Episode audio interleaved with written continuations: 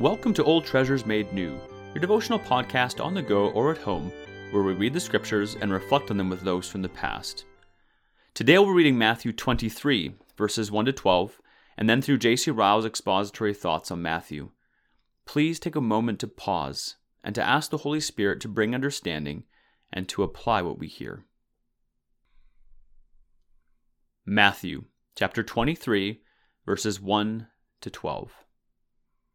Then Jesus said to the crowds and to his disciples, The scribes and the Pharisees sit on Moses' seat, so do and observe whatever they tell you, but not the works they do. For they preach, but do not practice. They tie up heavy burdens, hard to bear, and lay them on people's shoulders, but they themselves are not willing to move them with their finger. They do all their deeds to be seen by others, for they make their phylacteries broad and their fringes long, and they love the place of honor at feasts, and the best seat in the synagogues, and greetings in the marketplaces, and being called rabbi by others. But you are not to be called rabbi, for you have one teacher, and you are all brothers. Call no man your father on earth, for you have one Father who is in heaven. Neither be called instructors, for you have one instructor, the Christ. The greatest among you shall be your servant. Whoever exalts himself will be humbled, and whoever humbles himself will be exalted. This is the word of the Lord. We are now beginning a chapter which, in one respect, is the most remarkable in the four Gospels. It contains the last words which the Lord Jesus ever spoke within the walls of the temple.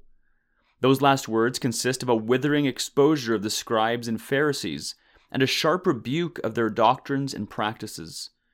Knowing full well that his time on earth was drawing to a close, our Lord no longer keeps back his opinion of the leading teachers of the Jews knowing that he would soon leave his followers alone, like sheep among wolves, he warns them plainly against the false shepherds by whom they were surrounded.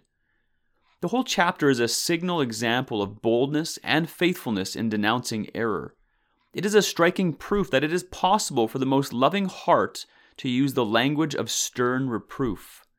Above all, it is a dreadful evidence of the guilt of unfaithful teachers.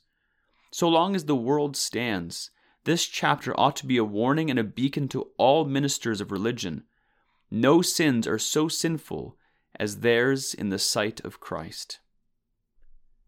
In the 12 verses which begin the chapter, we see firstly the duty of distinguishing between the office of a false teacher and his example. The scribes and Pharisees sit in Moses' seat. Rightly or wrongly, they occupied the position of the chief public teachers of religion among the Jews.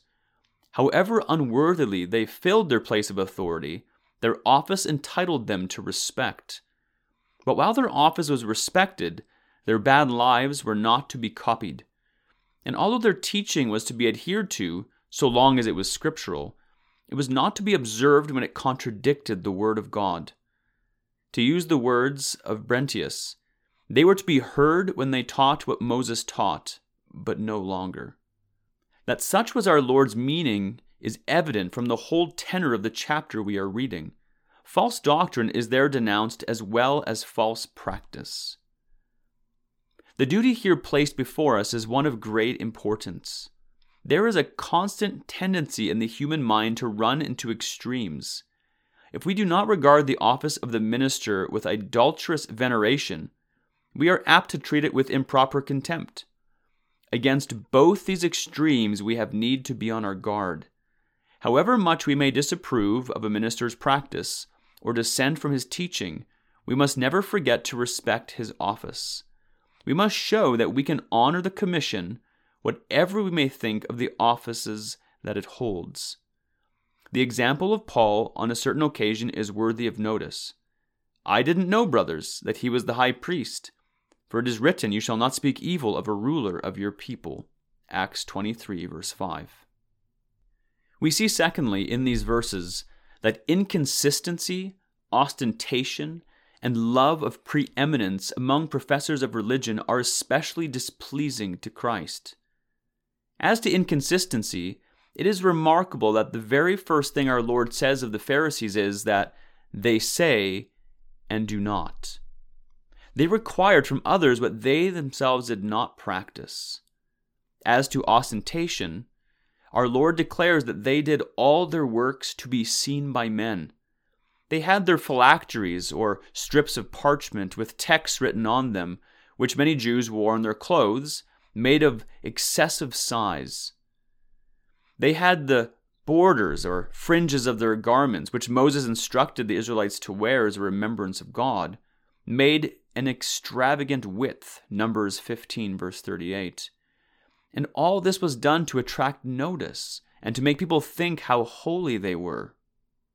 As to love of preeminence, our Lord tells us that the Pharisees loved to have the chief seats given them in public places, and to have flattering titles addressed to them.